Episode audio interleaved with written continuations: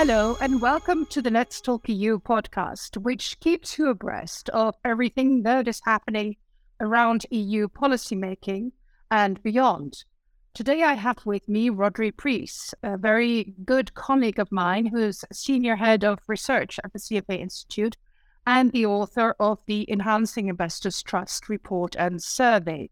Welcome, Rhodri. It's great to have you here. Hello, Josina. Great to spend some time with you today talking about our trust study. Lovely. We've been colleagues for a long time. Um, we've seen the convolutions of policymaking around investors, um, and it's it's a very difficult topic. Do you stimulate markets? Do you favor free liberal markets? Do you protect investors in spite of themselves, as we start to see with some of the gamification challenges? And for CFA Institute, this is really a key matter. As a reminder to our listeners, our mission statement says that we look at finance for the ultimate benefit of society. And we really look to investors' trust and protection as a key heart of everything we do when we look at policymaking. It is a time which is very complicated when we speak about trust. We've just at the tail end, we're at the tail end of a COVID period. I'm saying saying tail end because I think we're not out of it yet. We're 10, 12 years after the financial crisis when many issues regarding investor protection aren't solved yet. And we see that specifically at the EU um, EU level when the retail services agenda will be coming out early in 2023. And uh, of course, we have a war and geopolitical issues, which also highly affect markets and investor protection, as we investors look to um, maybe gain a little bit more and protect their pensions and maybe diversify. And advisors have a difficulty in knowing what is their investor profile, what is the best advice they can give. So, Rhodri, when we look at this investor, latest investor trust study, because I think this is the fifth edition for CFA Institute, and you've worked together with other institutes uh, at some times or other, the level of trust uh, today in 2022 compared to previous years, how do you see that? Is it very different? And has COVID 19 impacted on the level of investor trust? Thanks, Josina. So, what we find in our 2022 trust study is that trust amongst both retail and institutional investors is actually up. It's increased fairly significantly from the last time we conducted this survey back in 2020. The survey results were compiled towards the start of this year. So uh, much of the survey data points precede the market uh, sell-offs that we've seen um, in more recent months due to the you know the change in the macroeconomic environment and the monetary policy stance of major central banks. So when the survey was conducted, it was at a time when markets were very strong. Um, so that is one important uh, point to note when we when we in, interpret and analyze the results. But nonetheless, it's, it's good to note that um, trust is up across the board. In financial services, trust among retail investors is at 60%. So that's 60% of survey respondents saying that they had high or very high trust in financial services, up 14 percentage points from the 2020 comparison. And um, among institutional investors, trust is at 86%. So that is an all time high, up 21 percentage points compared with 2020. And to put this in some bigger historical context, you mentioned at the start that this is the, the fifth time we've conducted this exercise. The first trust study was published in 2013. And um, at that time, we were just a few years following the global financial crisis. We were in the middle of the European sovereign debt crisis, or just sort of uh, towards the, the back end of that episode. And trust in financial services was very low, almost the lowest certainly the lowest amongst our um, survey history, but in relative terms, uh, trust in financial services was almost the lowest amongst all of the different industry sectors that we analyzed at that time. Um, and since 2013, we've seen financial trust in financial services rise steadily up the rankings um, to where it is today, which is at its all-time highest point. So that is, that is encouraging to see that we've come off the back of the pandemic. Yes, we've had some favorable market dynamics for the most part between 20 and 22, but that is translating into um, you know, higher trust in financial services amongst retail and institutional investors. I, I love the analogy you drew to the first study, which came out in 2013. And as you were speaking, I was reminded of that work we did back in 2013 also with the Economist Intelligence Unit, where we surveyed 550 middle to senior management in financial services firms, mostly in the UK, but in four other areas of the globe. Uh, and I particularly remember one comment by the head of the HR Association in London, who, when interviewed, said, Well, actually, if we want to change the financial services, we need to recruit a completely different type of people, which it was really quite, that marked me as, as a comment. And I think now, put a fast forward on that, and in a COVID survey we did at CFA Institute at the very beginning of the COVID pandemic in, in March 2020, there is a grid there which looks at, at how our members globally are looking at, at regulation. And I, I thought it was interesting to see that our members think that we should be working together with the regulator to solve issues because um, post post crisis, post two thousand and eight, um, it was definitely a very different uh, kettle of fish. There was a sort of um, a standoff between the industry and regulators. Regulators holding a stick to regulate as much as possible, and the industry wanting to keep the freedom and the way to to do whatever they wanted.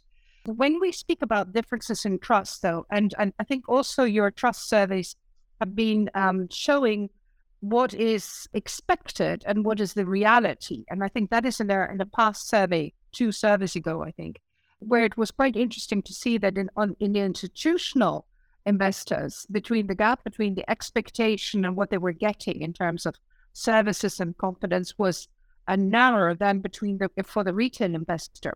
Are you seeing differences in, in that as well?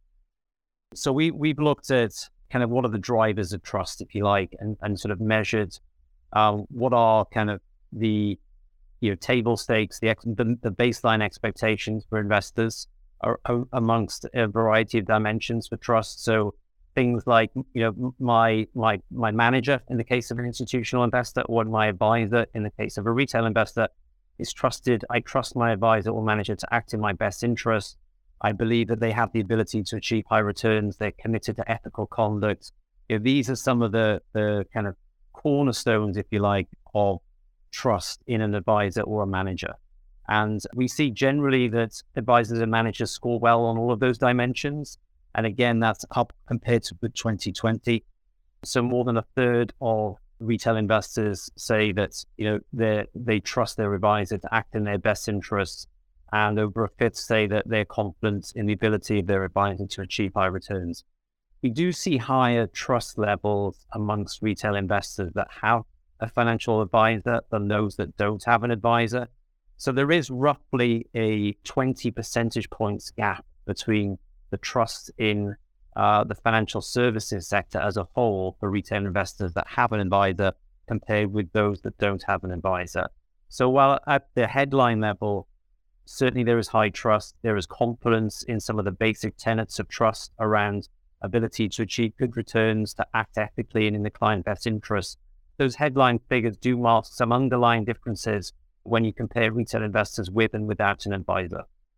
Rhodri, I'm also going to ask you for some digging into generational issues because when you mentioned to me that in the retail segment, there is more trust with a financial advisor, we've also seen that with the baby boom generation, they're more used to using financial advisors. The younger generation's generation X or Z or whatever. I, I can get lost.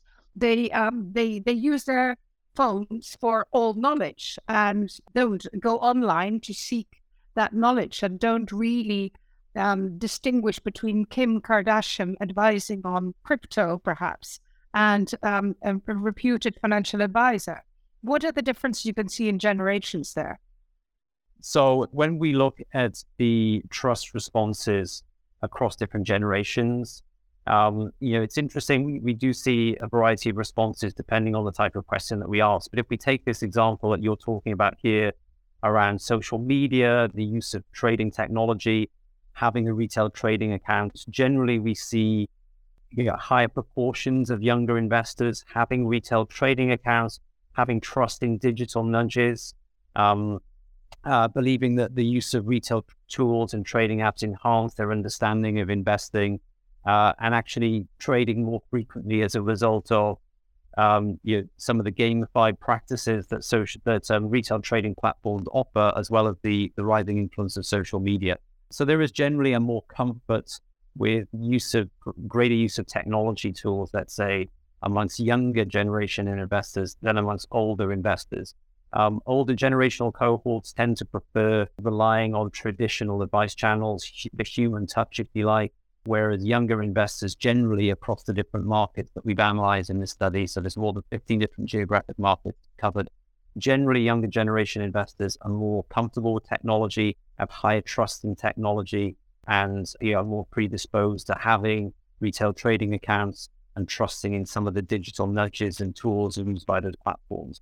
So I would say technology is, is sort of the, one of the main you know, variables where you do see uh, a greater difference between um, older investors and, and younger generation investors in terms of their trust in financial services.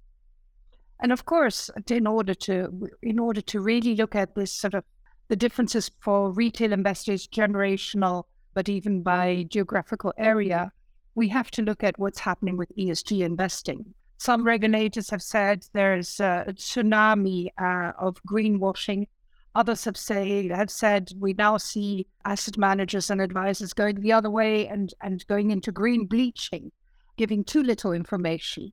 So again, what, what is the level of trust on, on ESG and, and what are you seeing on greenwashing practices? So generally, ESG investing, you know, is seen to increase trust, or, or the ability to offer ESG products and strategies is seen to increase the trust of end investors. We found in our survey that 77% of retail investors have interest in ESG investing strategies. That rises to 100% amongst institutional investors. So all of the institutions surveyed say they are interested, they are either interested in investing or allocating money to ESG products and strategies, or they're already investing in, in that fashion. When we look at the motivations for investing in ESG, roughly two thirds of institutions say that they expect ESG investing to result in higher risk adjusted returns, so that their interest and trust comes from a belief that incorporating ESG factors into the investment process will ultimately improve risk adjusted returns. On the retail side, however, plurality of investors say that they want to express personal values or invest in companies that have a positive impact on society or the environment. So the motivations differ somewhat between institutional and retail investors, but nonetheless, both types of investors are very interested in ESG. Now, when it comes to greenwashing, we asked the question around do you trust the ESG messaging or net zero pledges by firms?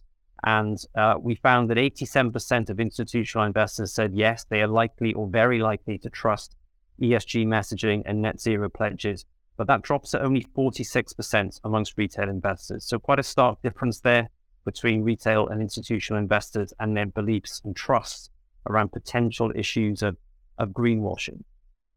I'm I'm I'm quite surprised by the high level of trust of institutional investors because the UK not-for-profit research uh, think tank on on ESG Carbon Tracker um, published that, uh, in fact, when you look at the annual results of 75% of the uh, LSE quoted com- biggest quoted companies, the financial reporting, financial reporting, not even non-financial, financial reporting wasn't accurately reflecting some of the risks and issues around environment and climate. And I think, you know, what you highlight is that maybe retail investors are more cautious in a way I don't know. I, I, I'm, I'm quite, I am quite puzzled by the high level of trust of institutional uh, investors. I have to say, and I think uh, the regulators are as well.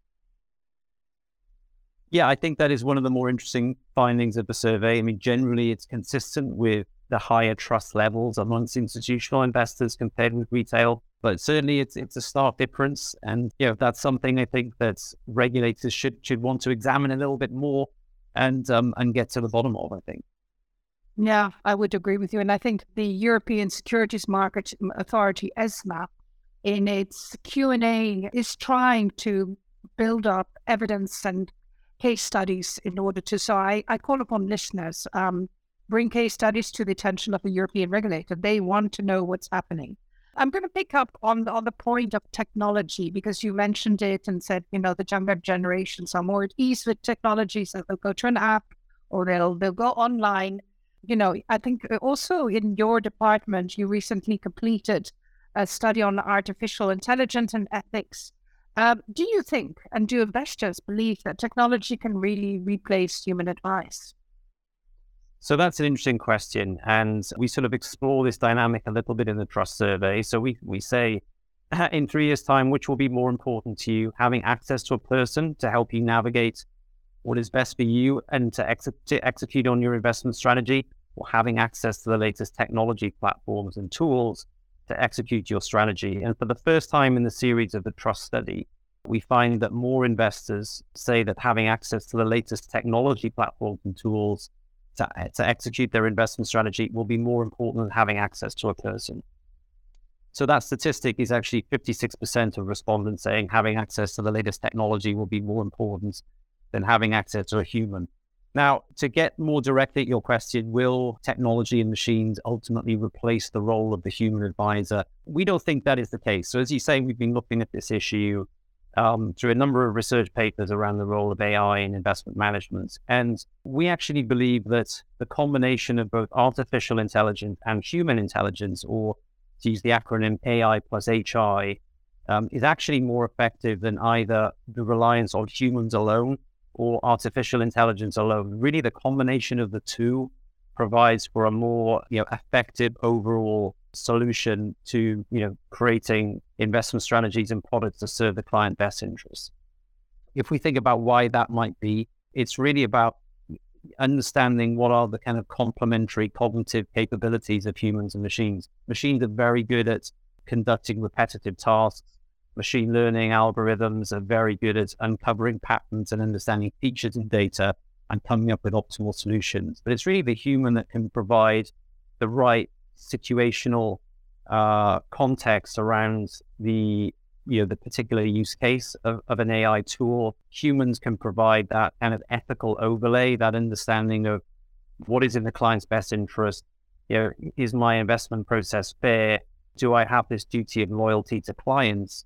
And that's something that machines currently can't really embed into their thinking and actions. So I think it's very important that this combination of both humans and machines can work together effectively and ultimately deliver solutions that are in the client's best interest. And that's really where we believe the future to be when it comes to the increasing role and adoption of AI technology in the investment process. I'm glad to see that we're not wiping out humanity yet. So that, that's really encouraging, I have to say. But of course, another consequence of, of the increased use of artificial intelligence and technology is that costs will be driven down. And we still see, at least in the EU, there's a huge debate ongoing about costs and charges, with a lot of stakeholders weighing in on behalf of the investor saying it's not cl- clear, it's still opaque, there's too much. And um, on part of the industry saying, well, we've we've given so much clarity. The regulator has tried to do it through its different pieces of regulation. We've just seen also, I think, in the last couple of weeks, the European Commission came out with a study on cost and charges and inducement. Should they, should the EU as a whole ban inducements? Because, of course, inducements have been banned in the UK back in 2011, I think, and then 2013 by the Dutch regulatory authority, the AFM. So the debate is still out and will be quite hotly led, I think, in the first quarter of 2023. What is your opinion on that? And of course, I remember, Rodney, that you and I were working on a study on inducements back in 2013. So, time to memory. Yeah, it's well, you know, it's the whole area of costs is obviously you know, very important because it's one of the the key determinants of, of value for money, and th- that in itself is one of the drivers of, of trust. If you're an investor, you want to feel that you're getting good value for the money that you're paying for a product or service, and so that you know the the fee and the returns that you're client, uh, sorry, that your advisor is generating on your behalf relative to the fees being charged is one of those crucial determinants.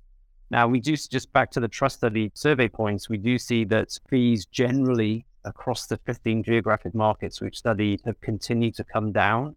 There has been that, that compression in fees that's driven by the continued rise of, of passive investing and the competitive pressures that that places on the fees charged by actively managed funds. And that fee compression is translated into better value for money, arguably. And that in turn is, is probably one of the factors why we see trust increasing in 2022 compared to 2020. But again, like many of these data points, there's significant variation across markets. And in the EU context, I think it's true that fees charged on funds, and I've seen some studies by ESMA on this, for actively managed funds, you know, are generally high compared to their counterparts in other developed markets such as the United States. So, you know, that speaks to the fragmentation of Europe of the European funds market, generally smaller sizes of funds in terms of the AUM that they that those funds uh, are managing, and fees arguably have more room to come down in the coming years. But nonetheless, you know, trust is is as I said higher in the current period, and I think that it owes in part to the continued downward pressure on fees and the perception on the on the part of retail investors, at least, that they're getting better value for money from those investments. And on the institutional side, we also found that again we're seeing a higher proportion of institutional investors saying that they've managed to renegotiate the fees that they that, that their managers are charging them over the past two years. Again, there is more more bargaining power on the part of larger institutional investors, and they are more active in those conversations with their managers to renegotiate those fees to a level that is you know ex- acceptable and, and appropriate given the investment strategies pursued. So certainly fee compression is a factor playing into the higher trust. And I, I would I would say that this debate will also be taken into account when we know that ESMA and the European Commission, for example, are taking a renewed look at how to coordinate investor education at a European level. And of course, you know, an investor that is educated and understands at least to ask the right questions about what the charges are. You don't have to understand fully the whole package, but as long as you know how to ask the right questions, you build up a better relationship because there is more openness and that that is a, a valuable issue. And I think this coming to the end of, of our chat, I think we need a balance between that in that famous triangle between product governance, the right product governance, the right product for the right investor, the fiduciary duty of an, of an advisor, being responsible and helping your client, and investor education. If that if, if regulators and the industry find that right balance, we're on the right way. And do you think we are on the right way? Yeah, I mean, I, I think you know, again, if you if you sort of look through the historical lens of the last, you know, eight to ten years, I think we've seen an, you know a number of improvements there in terms of you know the, the quality of disclosures, the value for money delivered to end clients. But as I said, I think there's more room room to go there in terms of further reductions in fees. I think one one other point is aside from the discussion around fees and product governance is market access. So again, I think that's another factor why we're seeing higher trust and more comfort in technology amongst younger generational investors is because uh, you know new you know, retail trading platforms, you know, fund supermarkets, uh, digital platforms are in, just increasing the ease and, and ability for younger generational investors to allocate money to the capital markets at relatively low cost. So it's you know technology improves transparency, it boosts market access. Um, in turn, it's leading to you know, further downward pressure on fees and costs. We're seeing, you know, zero commission brokers being you know, almost the norm in parts of Europe as well as uh, you know other developed markets now as well. And again, those factors are all playing into the improvements in trust. So I think there's been a number of positive developments over the past eight to ten years, and it, and, and the trajectory is certainly one that is heading in the right direction of, of better value for money, more product choice, greater transparency, and and all underpinned by you know the, the increased use of technology and underpinning how investors you know, invest and, and and gain access to products and markets. Rhodri, it's been great chatting to you. As always, I learn a lot, and I think our listeners have learned as well about the different challenges. But if you, as a listener, want to find out more about uh, some of the other studies we mentioned about artificial intelligence and ethics, but uh, dig deeper into the trust study, which is called Enhancing Investors' Trust, you can find it all on our CFA Institute website. And I do encourage you to look. There's such a wealth of information that we have. And Rhodri, I look forward to the next pieces of research. Thank you very much for being with me. Thanks. Thank you, Josina.